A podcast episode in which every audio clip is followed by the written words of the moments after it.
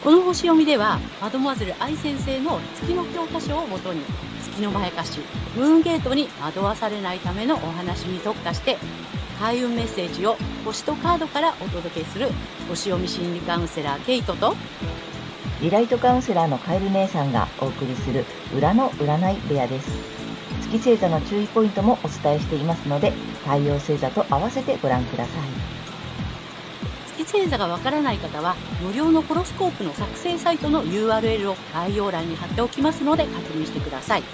月星座のムーンゲートについては、12星座別に詳しく解説している動画がございますので、ぜひそちらもご覧ください。ゲットとカエル姉さんの裏の占い部屋へようこそ。ようこそ。皆様こんにちは。お元気ですか？えー、今日は12月13日、伊手座の新月のね、星読みとカードリーディングをお送りいたします。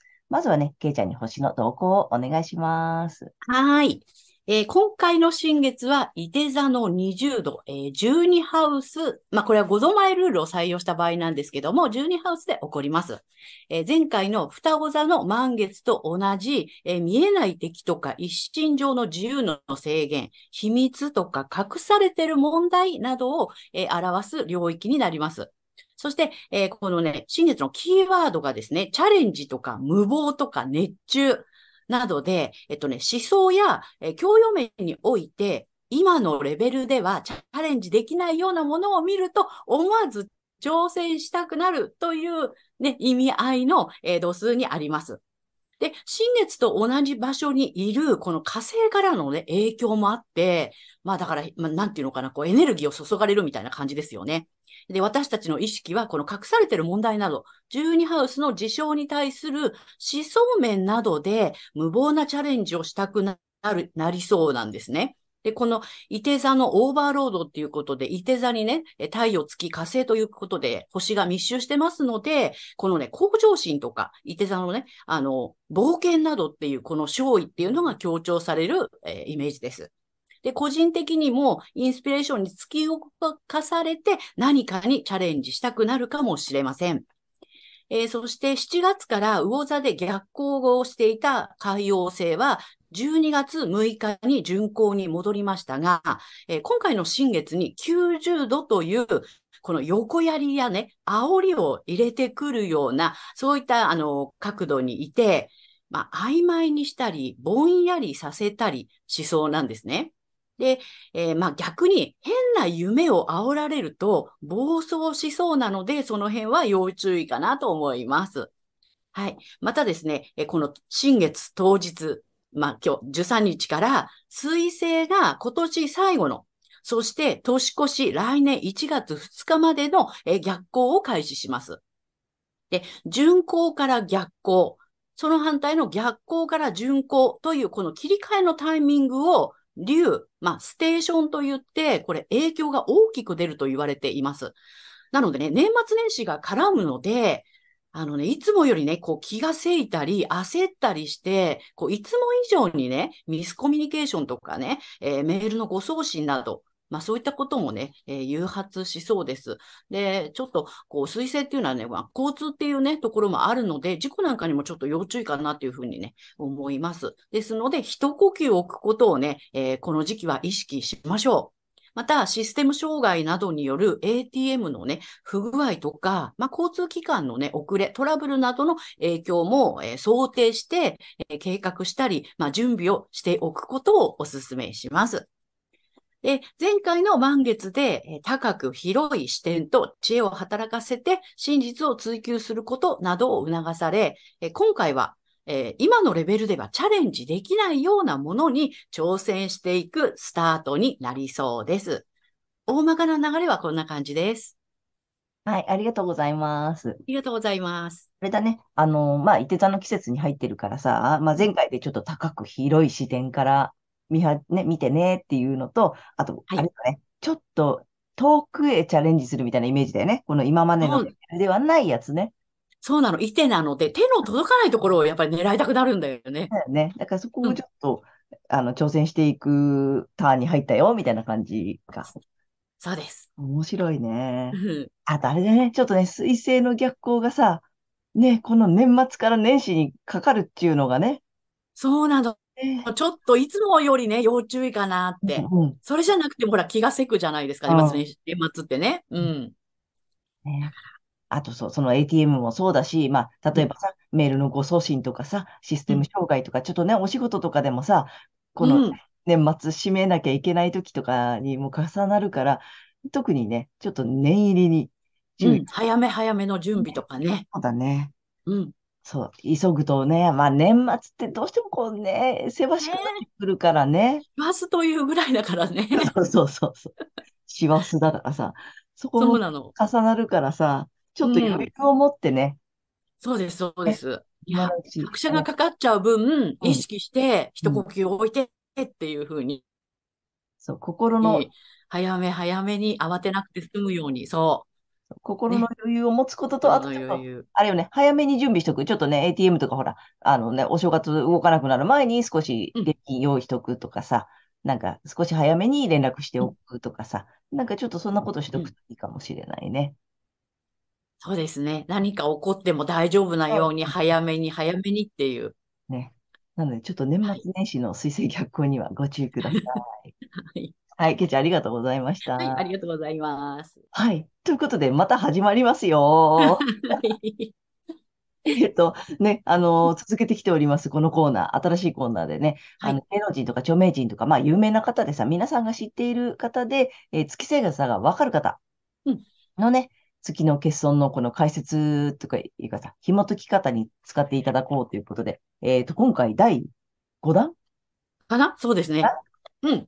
で今までいろんな方をお送りしてきたんで、ぜひね、過去動画も見ていただきたいんですが、えっと、ケイちゃん、今回はどなたで？はい。遊びの天才、多趣味な自由人の所ジョージさんです。ああ、ちょっと楽しみ、所ジョージさん。あのーね、まあ皆さんご存知だと思うのよ。うん。ね、もううんテレビつければ必ずね、出てらっしゃるし、でもさ、やっぱり芸歴が長いじゃない？長い長い。ね、だから意外とさ、最初の、なんていうの、私さっきちょっとね、まあ過去の経歴っていうかさ、ざーっと調べたんだけどさ、そもそもミュージシャンなのよね。うん。皆さん多分もう若い方ご存知ないかと思うけどああ、そうね。うん。そもそもはミュージシャンとしてさ、あの、うん芸能界に入っててさ、そう、だからそんなところもね、なんかいろいろ出てくるのかなと思ってね、楽しみにしておりますので、はい。よろしくお願いします。はい。よろしくお願いします。うん。そう、面白い歌とかいっぱい歌ってるんだよね。そうそう。はい。で、所ジョージさんは、え、太陽が水亀座の5度にあります。はい。ドテカテモリーはお羊座。で、1ハウスっていうことで。でね、月もね、水亀座なのよ。で、月の、えっ、と、まあ、度数は水亀座の27度。ドテカテモリーは伊手座です。はい。で、えっ、と、太陽の方は一応ね、12ハウスっていうところにあるんだけれども、5度前ルールを採用すると1ハウスっていうところにありまして、で、月も同じ1ハウスというところにあるんですね。だから太陽も月も水亀座っていうね、そんなところなんですけれども、えっ、とね、これ、あのね、太陽の方が、それこそドテカ、あ、ごめんなさい、えっ、と、サビアンシンボル。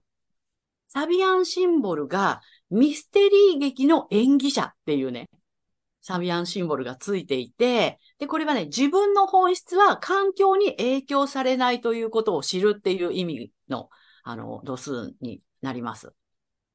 で、月の方がね、また面白い文章がついていて、倒され、ノコギリで切られた木っていうね、サビアンシンボルで、これは仲間や共有されていたものから切り離されて孤立し、そこで新しい自分が生まれるっていうね、まあそういった意味合いの、はい、度数になるんですけれども、これがまたね、あの、全然違う感じじゃない？同じ水亀座でも。うんうんうんで、まあ、太陽の方はね、ドテカテモリはお羊座なんですよね。で、月のドテカテモリは伊手座で、両方ともね、あの、火のエレメントなんだけど、お羊座の方は、まあ、だ第一星座。だア I am というね。 I am の、えーフレーバーがある、えー水瓶座だからさ、まさにそうだなと思っていて。うん。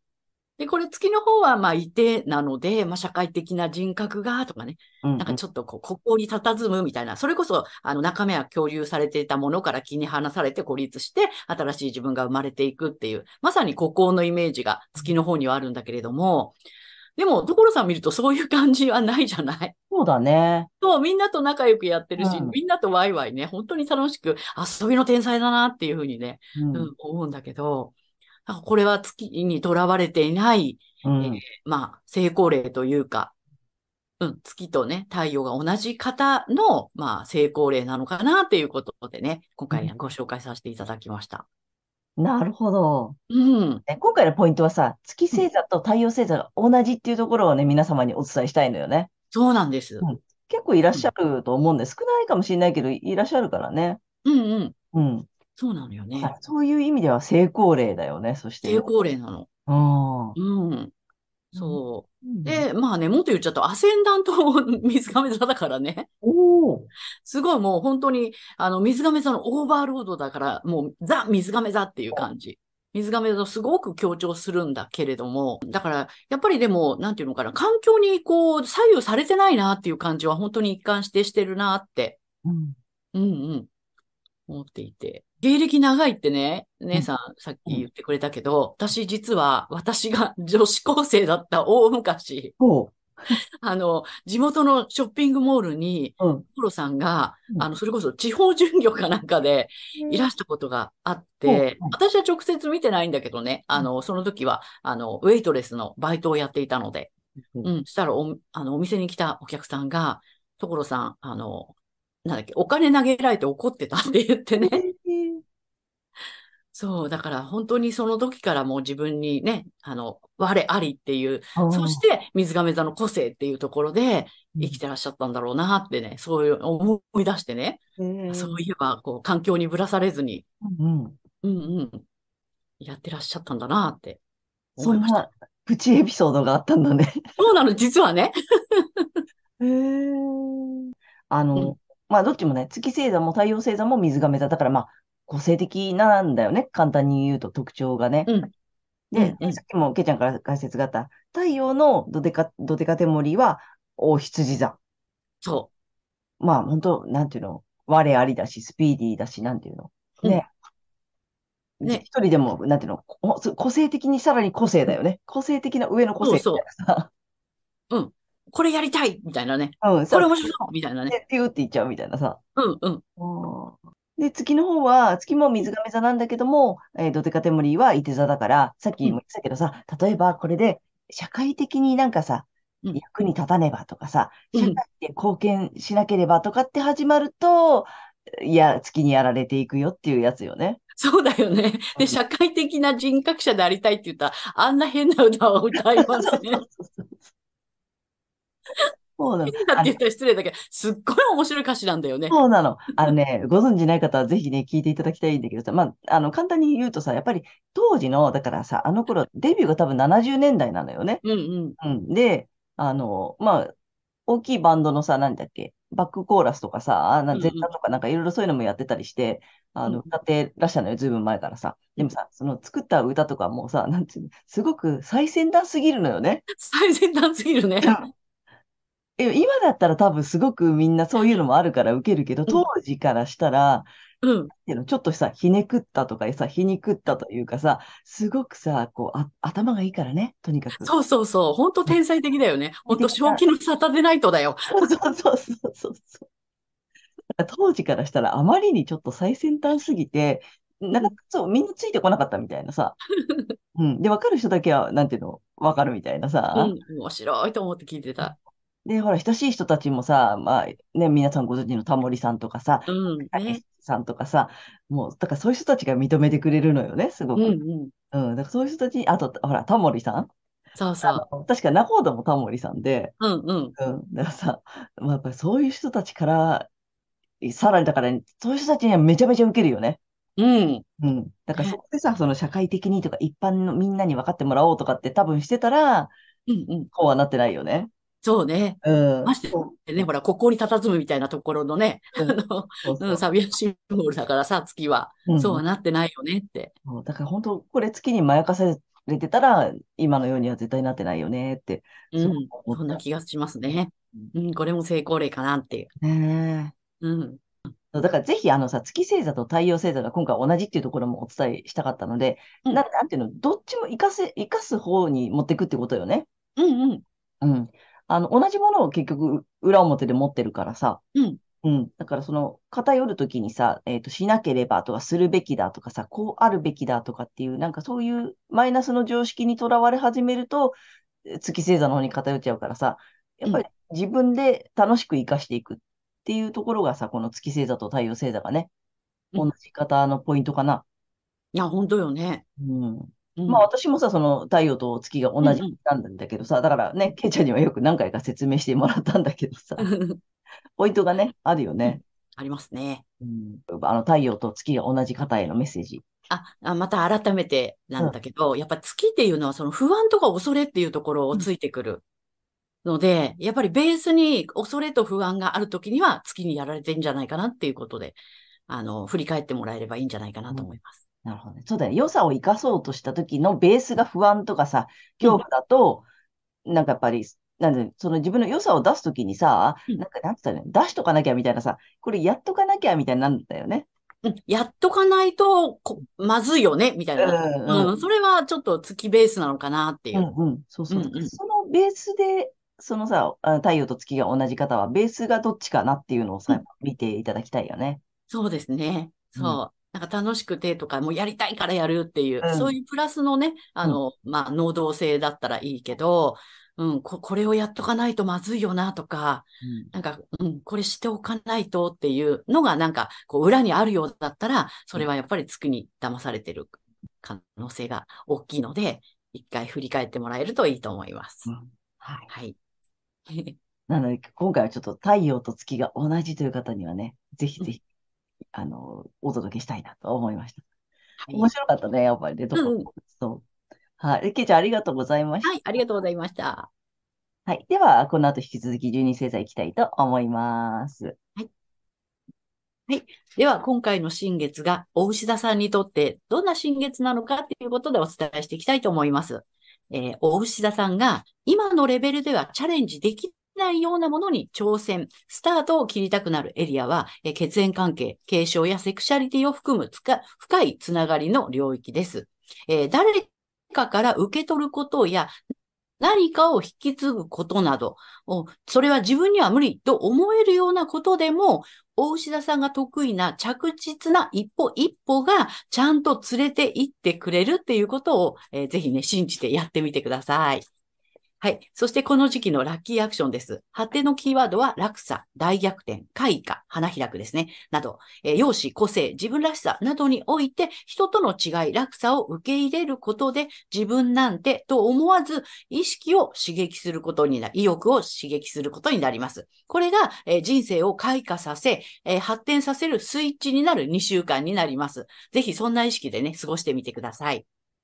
そして、えー金運アップの鍵ですが、対人関係やパートナーシップなどにおいて、えー私の苦手をパートナーや誰かがカバーしてくれる。そして、パートナーや、えー誰かの苦手を私がカバーするという、このチームワークでね、能力を活かしていく、そんな意識を持つことで、金運のスイッチが入ってきそうです。ぜひやってみてください。はい、ここまでが太陽大牛座さんへのメッセージとなります。ここからは月大牛座さんへの注意ポイントになります。で、毎回ですね、月の解釈ということでお伝えしているのですが、え今回はですね、エレメントということでお話ししていきますね。で、えっ、と、大牛座さんのエレメントは地になります。知、五感とか物質などですね、感覚機能を重視する傾向があります。なので、えー月はこちらが欠損ですので、五感とか肉体の感覚以外のものに意識を向けるようにしてみてください。そんな月大牛座さんが、えこの時期でですね、対人関係やパートナーシップ、え結婚などの対人関係の領域で今のレベルではチャレンジできないものに、え挑戦したいという思いが出てくるかもしれませんが、この時期、それは全てを失わせるムーンゲートにつながる、え月のまやかしですので、騙されないように注意してください。意識するのはご自身の太陽星座でお伝えしているエリアになります。月から抜けていくためには反対星座の太陽サソリ座さんの回をぜひ参考にされてみてください。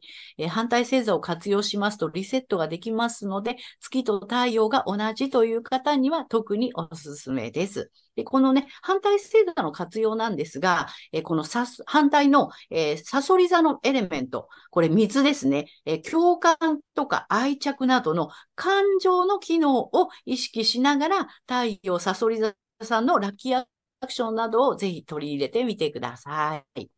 はい、星読みは以上となります。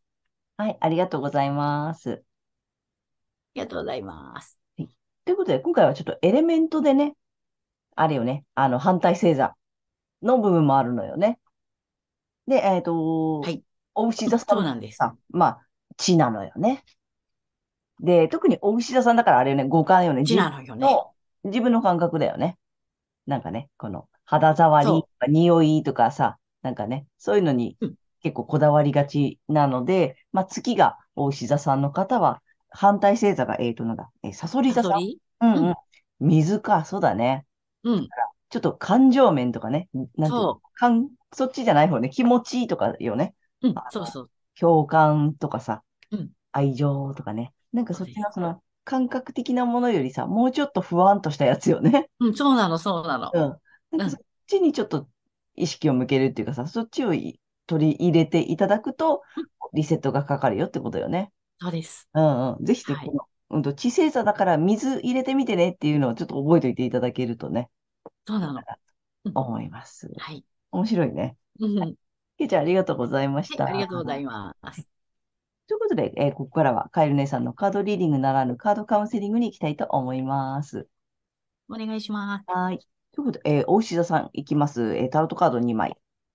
よいしょ。ダダン。お、なかなかいい。うん。でね、1枚目、今回もこっちです。ぽっちゃりうさぎさんのね。うん、ワンドの4です。もう聖地ですね。うんで、えー補足とアドバイスっていうことでね。えっ、と、こっち、アフタービジョンなんだけど、えっ、とね、うんカップの、なんだっけ、これ 8? 八？うん。うんの逆位置です。なので、まあ、1枚目からいくとさ、まあ、これ、ワンドの4で、ほら、ね、お祝いですよ。もう喜びのカードなので、なんかい、まあ、一旦完成というかさ、ね、うん。あの、心からの喜び、歓喜なのね。だから、すごい喜んでる状態。あとね、ちょっとしがらみから解放されたりするよっていうことなのよね。うん。いいよね、すごく。でね、なんだろう、自由を得るとかっていう意味もあるので、ううんん、すごくなんか落ち着くのかな、それでね。なんかそんな感じ。あと、なんていうの、じ、あと自分らしさを取り戻すとかいう意味もあるので、うん。なんかそんな感じで、すごくいい、いい感じ、満たされてる感じじゃない？うん。で、まあ、補足とアドバイスっていうことで、それでもらったんだけど、えーそのカップの8の逆位置だからさ、これもまた、あのー逆位置だからって悪い意味ではなくって、なんかね、うんもしかしたらちょっとね、思ったのはね、あの、うまくいかなかったやつとか、うまくいってないやつとか、なんかあったとしたら、それね、うん再挑戦するといいよ。おー、なるほど。うん。なんかね、もう一回やってみて、あとさ、星読みにもあったけど、ほら、コツコツね、コツコうんツ一歩ずつやるタイプの方が多いかと思うので、うんね、もう一回チャレンジしてもいいかもしれない。あれ、なんかちょっと不足だなとかさ、なんかうまくいかなかったなとかさ、あれ、もう一回やり直したいなとかさ、なんかもう一回チャレンジしてみようかなとかって、なんかね、それがいいよっていう感じちょっとね、再チャンス来てるよっていうことなのよ。うん。うん。なるほどね。うん。だからすごいいい、いい感じで、まあ、喜んでいる状態で、過去のやつでなんか再チャレンジしたいものうん。とか、うん、あったらちょっとやってみてもいいかもしれない。うん。なんか、うんいいよね。うん。いい感じねだと思います。で、えっと、3枚目はリアルにでしょ。ちょっと竜神様のカードいきます。はい。あ、来た。よ。はい。待って。はい、いきます。だだん。面白いよ。お、あのね、うんメッセージがいいよ。苦手意識をなくす。おー、なるほど。だからね、ちょっと、あの、ほら、苦手でやめちゃったやつとか、うん。うん。なんかコツコツやってみたんだけど、なんか、たどり着いてないやつ、ゴールしなかったやつとかさ、うん。なんか、やっぱりやった方が良さそう。うん。うん。ちょっと苦手なものをもう一回、ねうん、再チャレンジするとね、いい時期だと思う。それでほら、なんていうの、自分を取り戻すというかさ、うん、喜びがやってくるってことだと思うので、うん。なんかちょっとキーワードは再チャレンジねかなっていう感じがします。はい。いいですね。ね。うんということで、えーカエル姉さんのカードカウンセリング以上となります。ありがとうございました。はーい。ということで、今回は12月13日、伊手座の新月から12月26日までの、えー星読みとカードリーディングをお送りいたしました。え皆さんご自身の太陽星座の回をご覧いただいていると思うのですが、ぜひ月星座も調べていただいて、その注意ポイントもご覧になってみてください。また、月のまやかしから抜けるために反対星座も参考にしてみてください。ということで、えー次回の放送ははい。えー12月27日、蟹座の満月となります。はい。また皆様、チャンネル登録やグッドボタンなどいつもありがとうございます。励みになっておりますので、これからもよろしくお願いいたします。ありがとうございます。えー私たち二人の個人鑑定の詳細やブログ、えー公式 LINE などの URL は概要欄に載せてありますので、そちらの方もぜひよろしくお願いいたします。はい。ということで、えー皆様素敵な2週間をお過ごしください。またねーありがとうございました。